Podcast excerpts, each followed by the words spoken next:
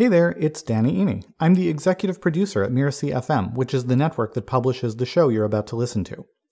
In my day job, I show coaches and consultants in my Hybrid Course University program how to teach their gift through hybrid online courses. We only enroll one cohort of students into the program each year and work with them to build an online course around their expertise to create more leverage in their businesses. That enrollment is happening this month, and the doors will only be open for a few days, from May 22nd through 25th. So if you want to learn more about the program and maybe get on the notification list so you can join when the doors open, head over to mirasee.fm slash HCU. And now, on to our show. Mirasee.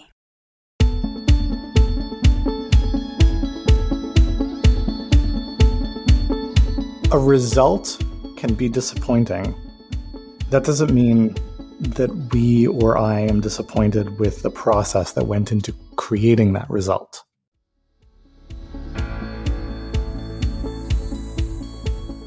Hello, I'm Cynthia Lamb, and you're listening to Behind the Launch, the show that explores the ups and downs of launching a product or a service.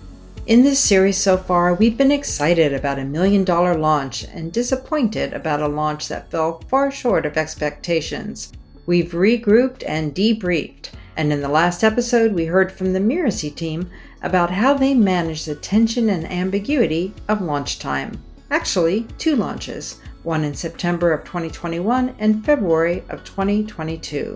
Today, we're going to explore the results of those launches and gain some insight into how Mirasee determines a successful launch. And just as a reminder, while revenue is always important, as Mirasee CEO Danny Iny says, the main purpose of those two launches was to test hypotheses coming out of the disappointing launch in May of 2021. You know, the results of the May launch were underwhelming. We came out of that with hypotheses as to, okay, here's what I think might have gone wrong. And then we gathered some data and we checked our hypotheses. It's a good thing we did because it turns out a lot of our hypotheses were unsupported by data. Before we dive into the results of those launches, let's establish what constitutes a successful Mirasee launch. As Bhumi Pathak, COO of Mirasee, says, there are a number of factors. At the very basic level, if we hit our target, the launch has been successful. So when we have a launch, we always have a target. Did we hit the target or not? But just hitting the target or not doesn't tell us, you know, how well we did. You know, it's possible we hit the target because the market was super favorable. So even if you do a terrible job at launching, you're going to get a certain number of folks into your program.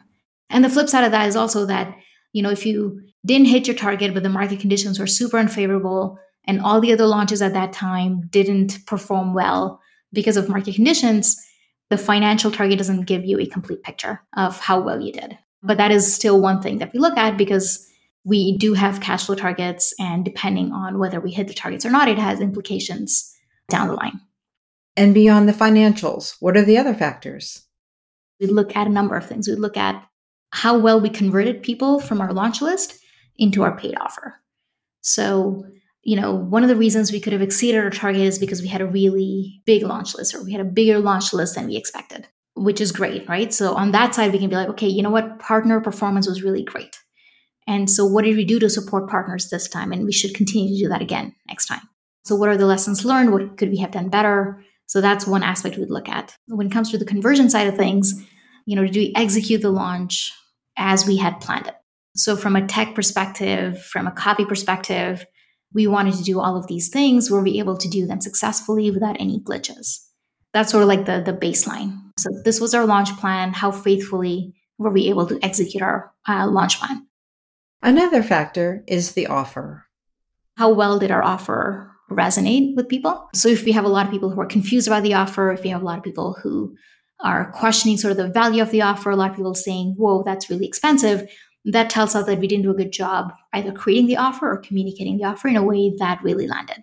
On the flip side, if you know, if we're having great conversations with people, they're eager to sign up, you know, it means that we really hit the target when it came to creating an offer that people really want at this moment in time.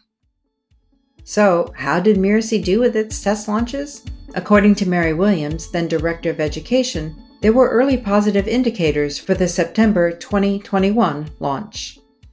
So there was kind of this early like rush because some people wanted a bonus that was delivered for early bird cart close. And now there's a few more people. Well, I've put time on my calendar late because we had such a rush of people who suddenly wanted calls. Our day one, we had almost 600 people live on the call at the same time. It was massive. It's huge. It's awesome.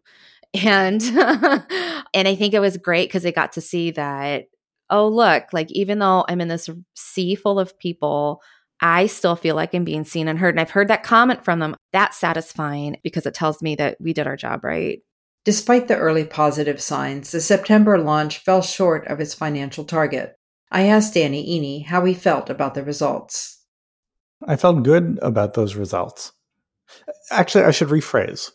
You know, the numbers came in, and I wasn't honestly sure how I should be feeling about these numbers. Right? Did we make as much money as we wanted to make? No. You know, we came in under on that front. Not in a way that was problematic, but just in a way that, like, you know, I'm used to seeing bigger numbers on some of our promotions. But then when you start looking at that in the context of all the things that we tested, the number of people we actually presented this offer to, you know, you do that analysis and you look apples to apples because we're just not as good at doing that mental math as we think we are. I was like, oh, okay, this actually paints a really good picture. We tested lowering the price of the offer. We found that that really didn't seem to make a substantial difference. We found that the direction of the messaging seemed to be very resonant. So that was positive. So the numbers weren't great for the September launch, but we crossed some assumptions off the list and got some good direction for where to aim the arrow for the February launch. Here's Danny with more about that. So we did a big test launch internally in February kind of testing out all of our ideas and assumptions based on you know what we tried that didn't get the results we wanted in May and what we tried differently that didn't get the results we wanted in September that we learned from. And so we took a whole bunch of new approaches. We tested them in February, and that test was very successful. I asked Danny, in what ways was it successful? In terms of, you know, essentially any launch is a function of inputs and then outputs. So, how many people do you get their initial attention for the launch because they opt in to get something or watch something or attend something? And then what does that translate to in terms of the general felt experience along the way? And then most importantly, the outputs, how many people buy, what are the results, etc. And it was a small internal test. We had uh, not a huge number of people that we presented it to. And the outcomes in terms of sales were just very good, both in terms of volume of sales and in terms of dollar values of sales. So we literally like tripled and quadrupled the results we saw in in some of our previous launches. Wow. How did that feel? Good. I mean, you know, here's the thing. After our May launch, while I was not thrilled about the results, I don't think I was despondent either. And in the same way, I mean, you know, I'm pleased, I'm happy with the results, but I'm not like, you know overjoyed life is amazing. It's like it's all it's all data it's all inputs it's all something that helps you learn and evolve and improve and get better. So you know i like winning more than i like not winning but you know the core is to learn either way and that's what keeps things interesting. Helping us to win in February of 2022 was our audience, says Tanya Kobu, who was community champion at Mirasee in May of 2020 and 2021. As Tanya says, they had the savvy to recognize a great offer.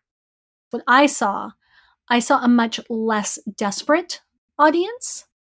So in May 2021, you know, people were writing in, and it was very clear, at least to me, that, I mean, they were looking at gambling versus investing and you know danny is always very explicit on you know you need to think about how much you can afford to invest.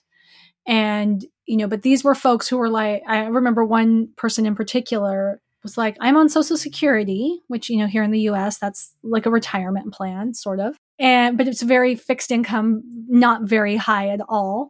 You know and they were like i'm willing to do this. And i'm like that is a bad idea. And it's not because I don't believe in them, right? But I know, you know, the on ramp you need to get a course off the ground. And if you're starting from a place where you don't have, you know, a runway of finances, then that's tough. But it was, you know, I saw a lot of like get rich quick sort of minded emails in May 2021.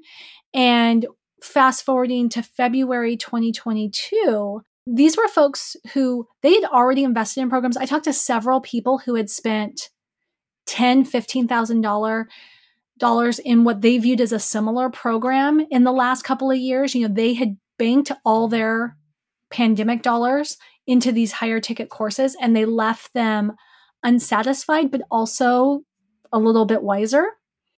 And so they recognized how good the offer was, right? They recognized, like, oh, I paid $10,000 for a course that didn't have half of this.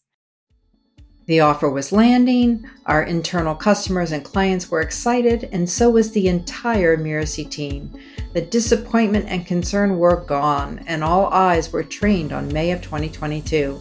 That's when we would launch our newly minted hybrid course university to a large audience. I'll tell you all about that next time, but for now, here's Danny with the final word.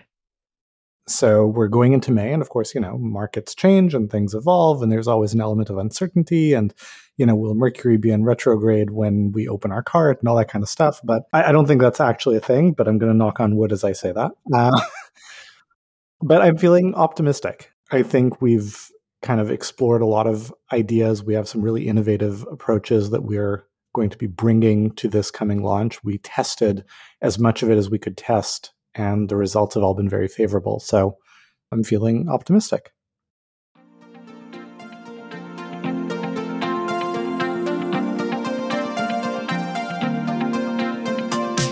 I'm Cynthia Lamb, and you've been listening to Behind the Launch. Behind the Launch is part of the Mirasee FM podcast network, which also includes such shows as Course Lab and Making It. I wrote and produced this episode. Geoff Govertson created order out of the interviews, and Andrew Chapman gave me a second ear. Danny Iny is our executive producer, and to make sure you don't miss great episodes coming up on Behind the Launch, follow us on Apple Podcasts, Spotify, or wherever you're listening right now.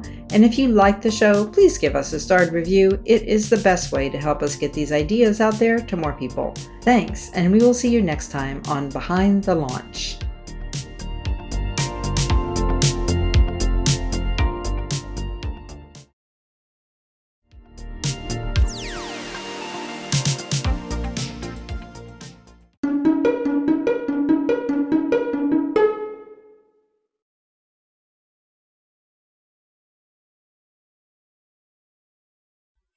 Hey, it's Danny Iny, executive producer of Mirasee FM and lead instructor of the Hybrid Course University. If online courses might be a part of your business plan for this year, you'll be interested to know that from May 22nd through 25th, we're enrolling into the new AI edition of the Hybrid Course University. And we're offering the entire program on a pay what you can basis, so you set the price that feels right to you. If you want to check out the details and maybe get on the notification list so you can join when the doors open, head over to mirasee.fm slash HCU.